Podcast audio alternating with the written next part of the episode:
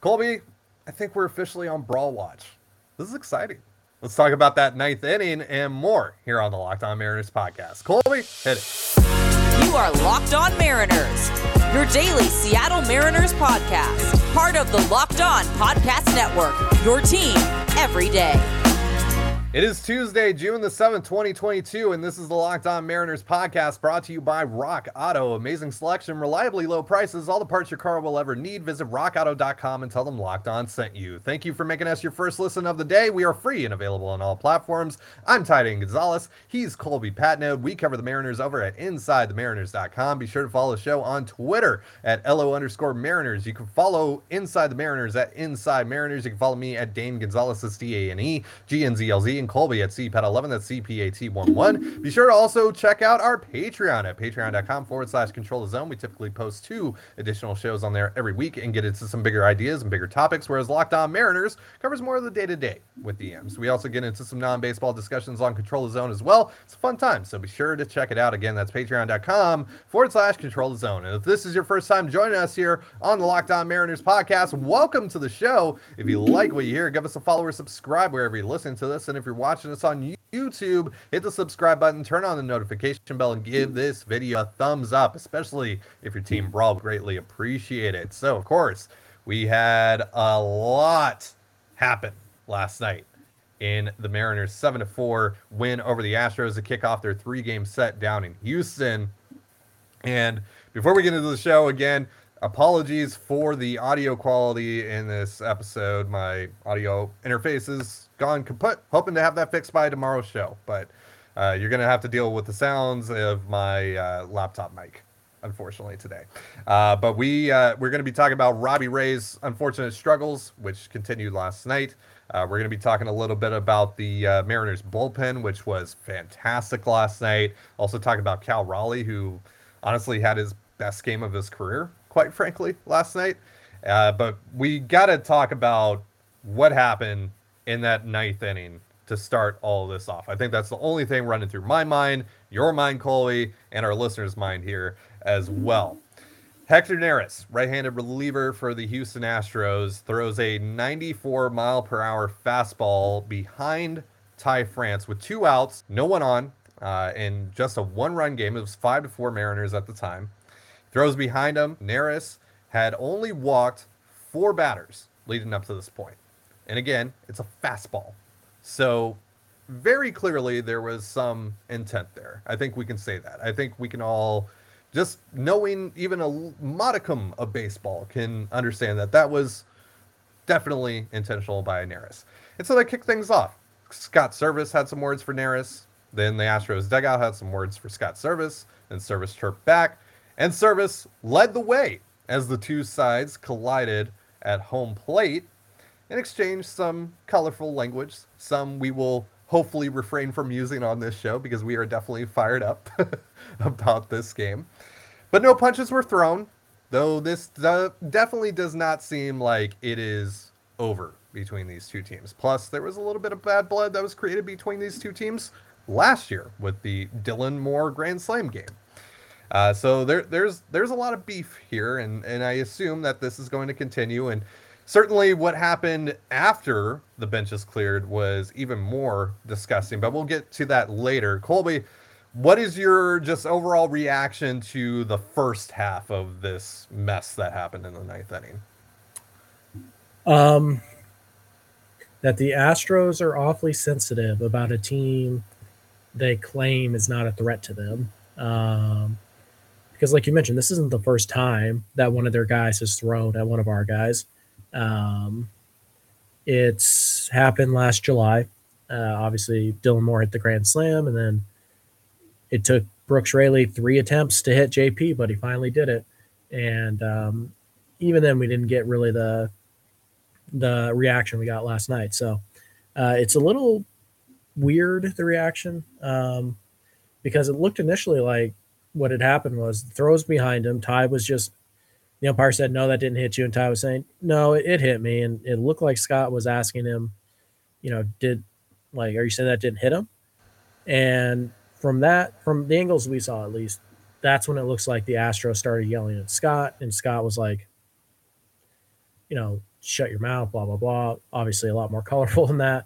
And that's kind of what led it. There is an angle that kind of shows the Astros first base coach walking towards Scott Servais, which, by the way, is an immediate ejection. If you're a home plate umpire, that one's a layup.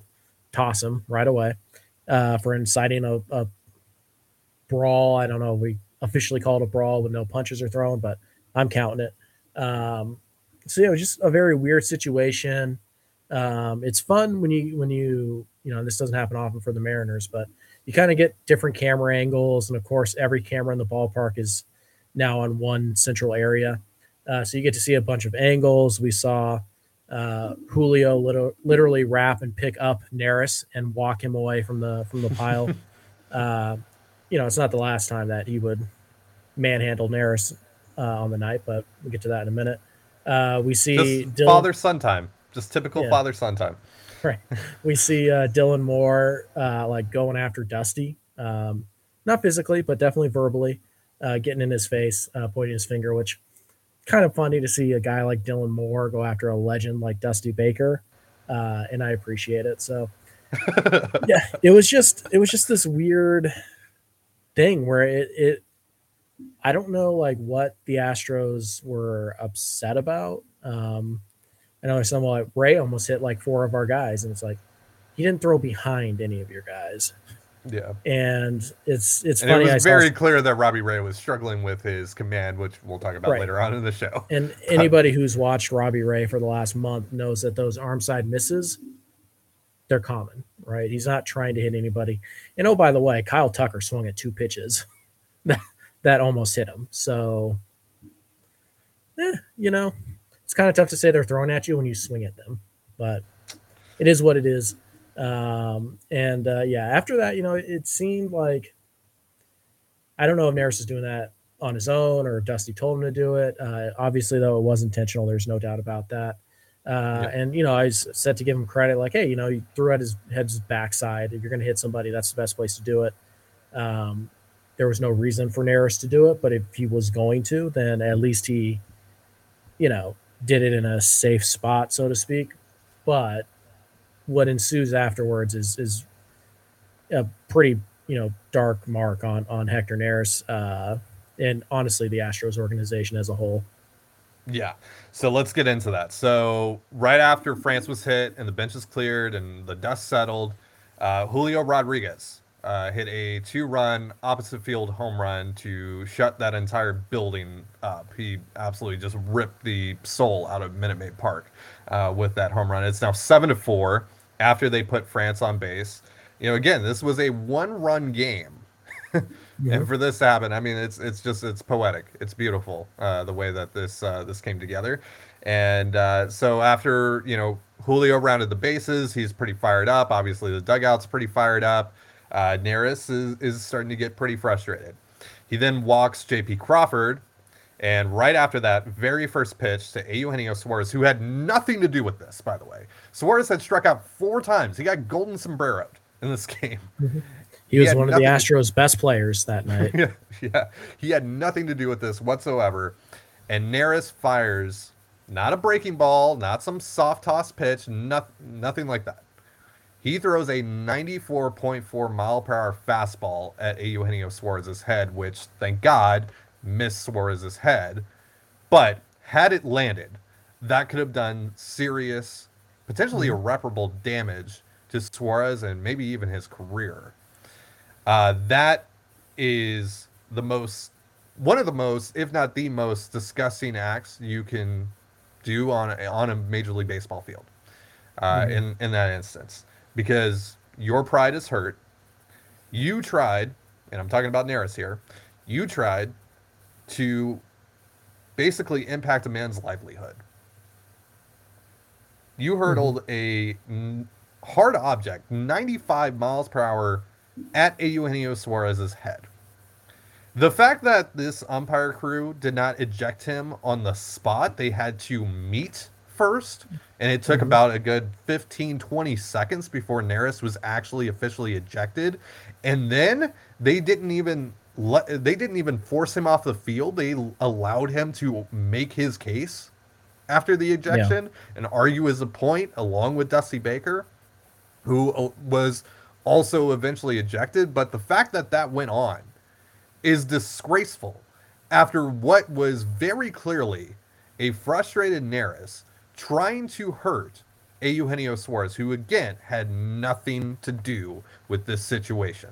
Just got roped into this BS for no good reason, and Neris should absolutely be suspended, not just one game, multiple games. He tried to legitimately hurt a Eugenio Suarez, and that is disgusting, that is disgraceful, that is gross. That should not be in our game whatsoever. Now, do I have any hope or feel that Major League Baseball is actually going to hand down such suspension? No. Not whatsoever, especially after the way that they reacted to it on the field. So what makes you think the league office is going to react any differently?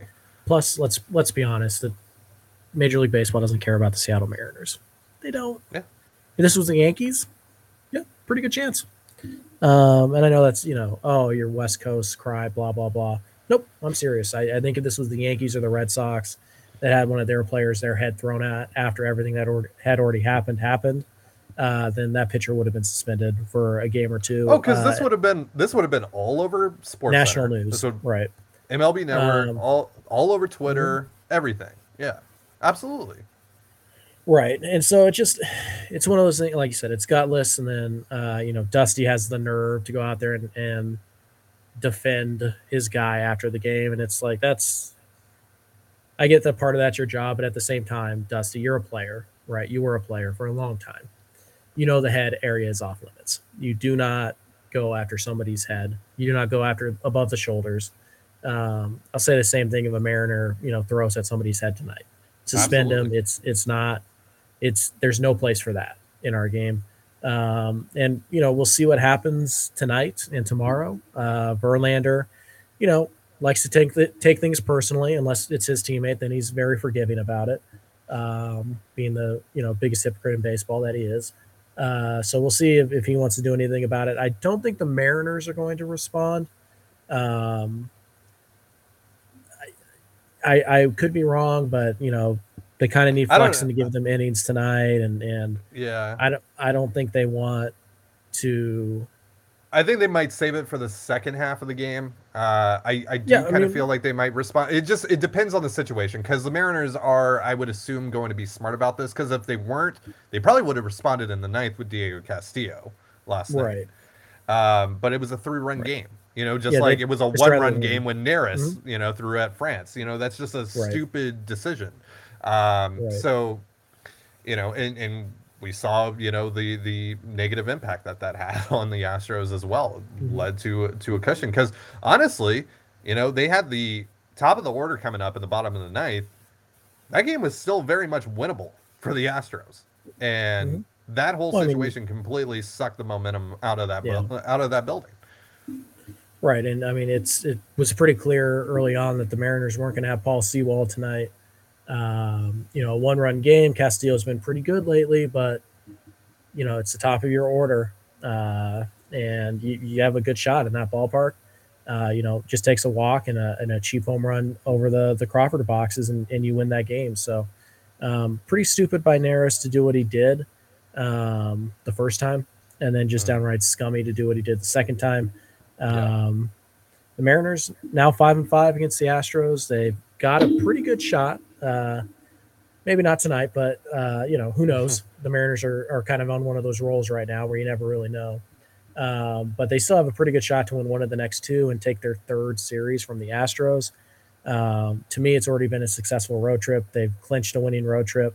They like I said, they have a good shot to win all three of the series on this road trip, and they showed. Showed a little bit of backbone, a little bit of fight, which we knew they had, but sometimes it's the division rival that has to bring it out of you. It's the team that looks down on you, even though you're literally doing battle with them. And the Mariners and the Astros have played 10 times. Never once have I gotten the impression that the Astros were just leaps and bounds better than the Seattle Mariners. It hasn't happened yet. So we'll see what happens tonight. It'd be great to have a repeat of what happened the last time Flexen faced Verlander. But obviously all eyes are going to be on any pitch that's in, off the inside corner is going to be scrutinized pretty heavily. So we'll see how the umpires react. We'll see how Flexen and Verlander react, and it could be explosive, or it could just be another night at the ballpark, but we'll see. We'll have to see. It's going to be a really, really interesting game, really interesting series. These teams are going to see a lot more of one another over the next couple months as well. They finished their series or season series with one another on July 31st, right before the trade deadline, and then that's it. That's all they're going to see of one another. So we're gonna be seeing these teams go after one another quite a few more times here in the short while, and that's going to keep all these things pretty fresh in their minds. So we'll see how it all plays out.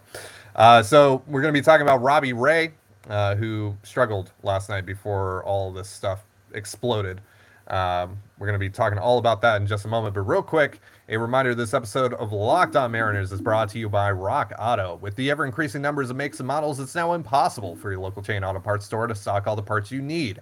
Why endure often pointless or seemingly intimidating questioning like, is your Odyssey an LX or an EX? And wait while the person behind the counter orders the parts on their computer, choosing the only brand their warehouse happens to carry.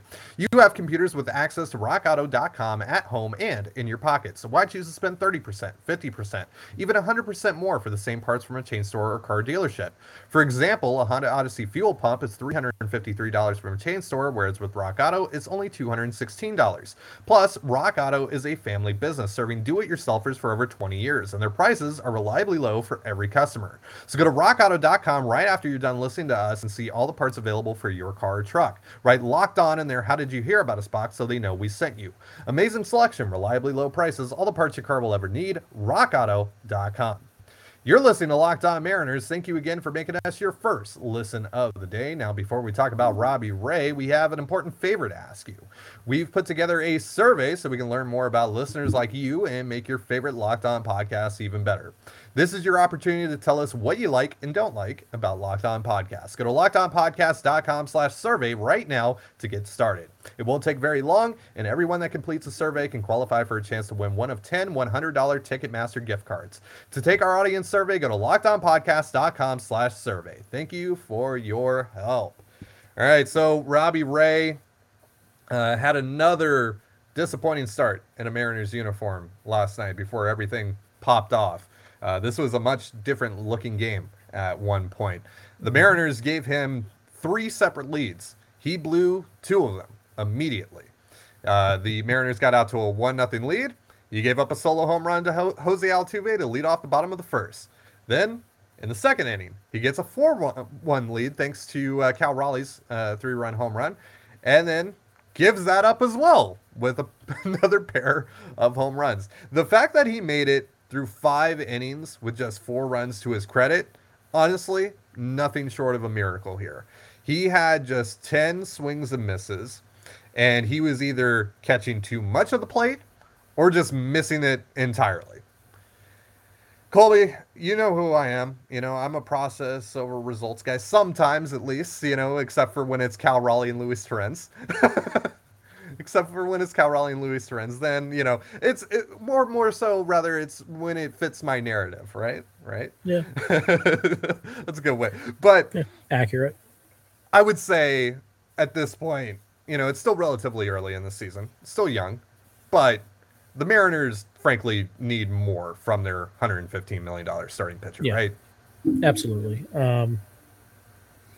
This is also two starts in a row where it's just, the previous four or five starts, it was like, look, he had the one inning, and then after that he was great. This is the second in a row where he was never really great. He didn't have a stretch where he was like, oh, like, okay, there you go. It always felt like he was walking, the tightrope. And like you said, the Mariners, they gave him four runs in the first two innings, and he immediately gave them back. And that's just, this team is not built or equipped to consistently, play add-on. Their lineup's not deep enough to do that. Give them credit. Last night they were able to do it. Some pretty big hits. Cal Raleigh, obviously the big one.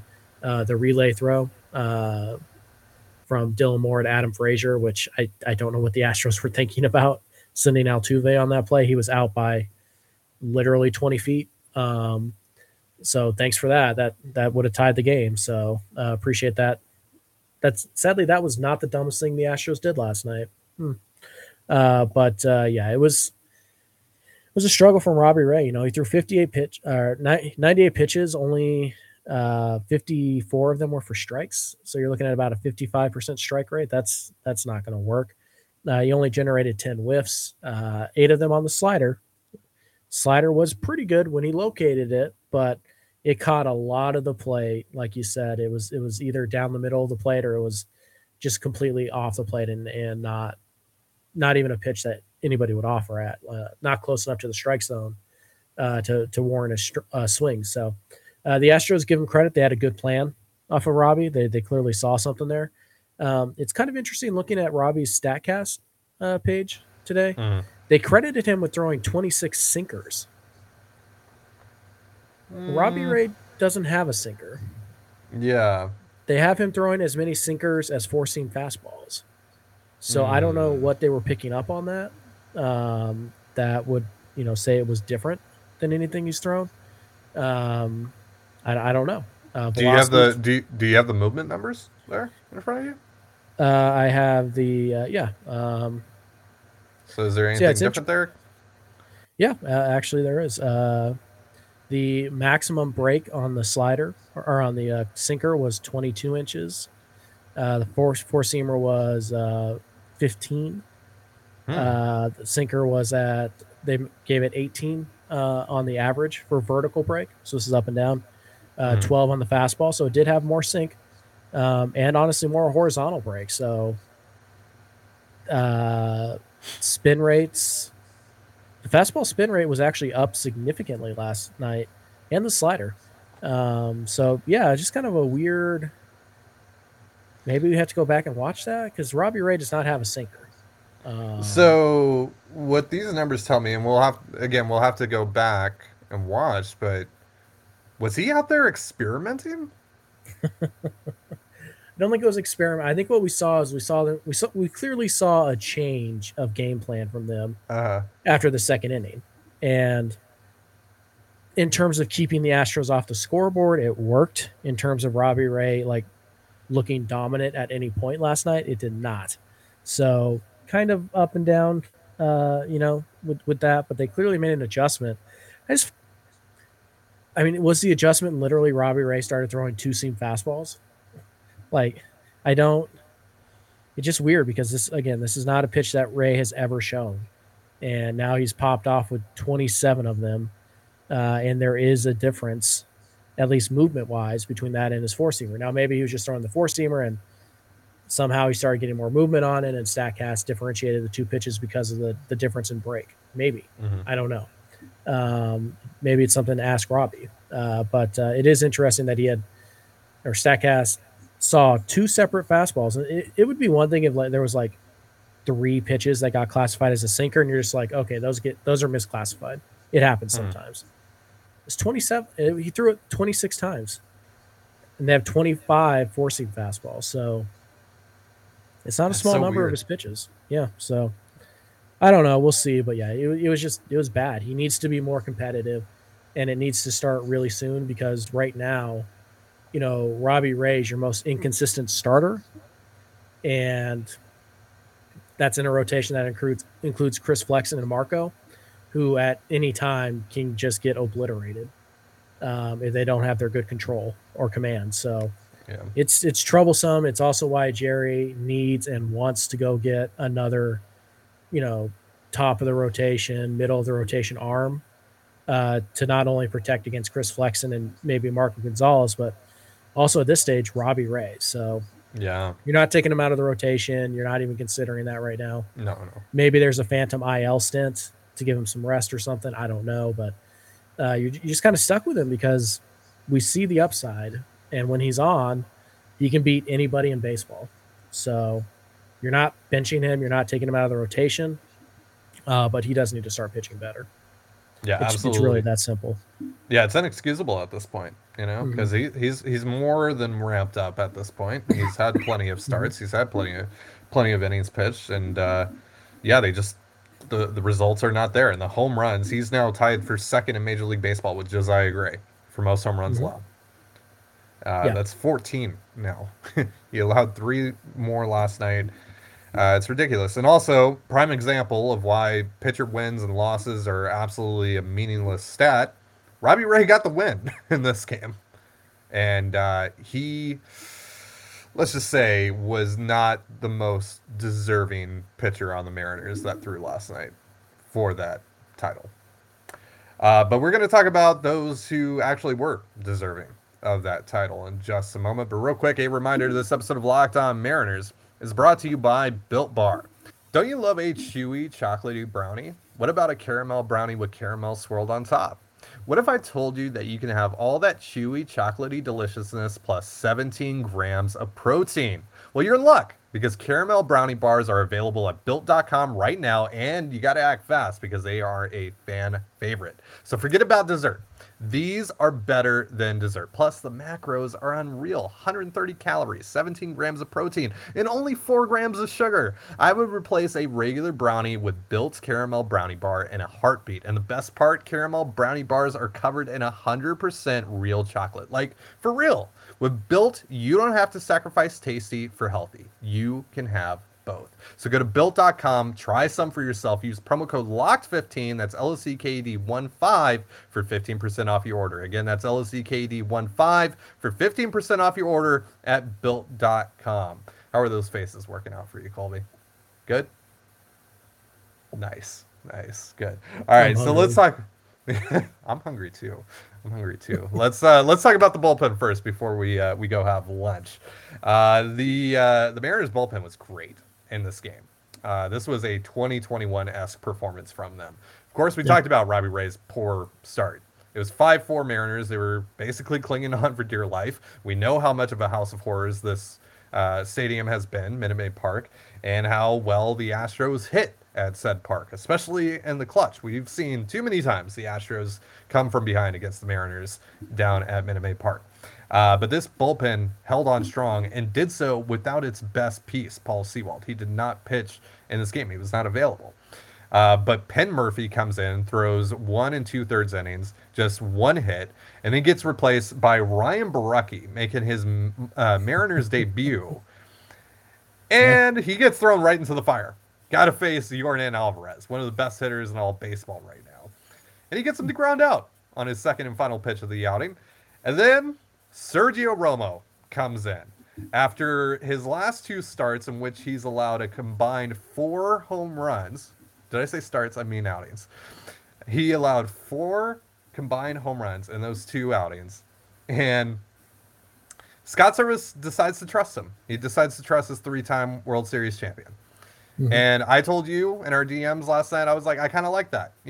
Trust the veteran. It's only been 2 bad outings. Look, that's probably not who Sergio Romo is. No. So, and again, we've talked about how, great he is at generating weak contact. I thought that was a good spot for him, especially towards the middle to bottom of the Astros lineup to kind of get his feet wet and come in a big spot, especially when you don't have many good options to begin with anyway.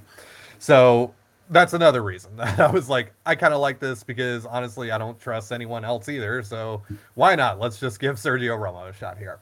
And it wasn't pretty, but he got through it. He battled through 26 pitches. He got 6 whiffs, which is not really Sergio Romo's bag, but he did that. And he had a really good slider at times. There were some really nice sliders that he threw off the outside part of the plate. And so he makes it out scoreless. And then everything, popped off in the 9th inning. And then Diego Castillo came in. He walked a batter, which is the first time in 22 batters that he had let someone get on base up to that point. And but other than that, pretty easy going outing for Diego Castillo, who shuts the door on the Astros. And this bullpen was fantastic. I mean, Cal Raleigh had a big night. Julio obviously had the home run. But for me, the MVP of this game was the Mariners bullpen. Yeah.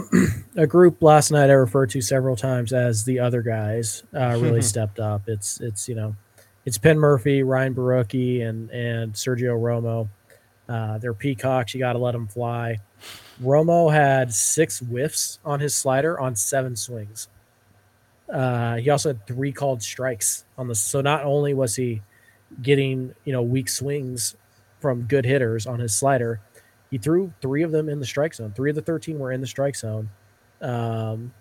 You know, and he got six swings and misses on top of it as well. Even the hit he gave up, such a low, like it was a really good changeup, and Tucker just kind of flicked it. It was a really good piece of hitting from Tucker. He was badly fooled. Should have been strike three, but he just kind of flipped it. You know, it's what good hitters do. They find a way to spoil great pitches. And so Romo was fantastic. The one walk, really troublesome, but I mean, not all that. It was that was the Pena, right? Yeah. And then it's to get to, that was a fun battle, by the way. That was a really fun battle. Yeah, you got the old crafty vet going up against a young hotshot rookie, and it came down to a full count, right? And he kept on throwing that slider off the outside corner of the plate. And, you know, Pena would foul it off, or he'd hold off, or maybe he would chase. He chased, I think, once on one of them. It was a fun battle. That was a really fun inning overall from Romo. Mm-hmm. And, you know, he would not give in to him because he had McCormick and Maldonado on deck. Yeah. And, you know, he struck out McCormick, and then Castro, the pinch hitter, came up. He struck him out too. So, yeah, just veteran, you know, savvy. Penn Murphy, probably the most overlooked guy in this game. You know, he was great. He threw 12 pitches to get 5 outs. Interestingly, he only generated one whiff. The Mariners bullpen as a whole generated 7 whiffs last night in 4 innings, and 6 of them were Sergio Romo.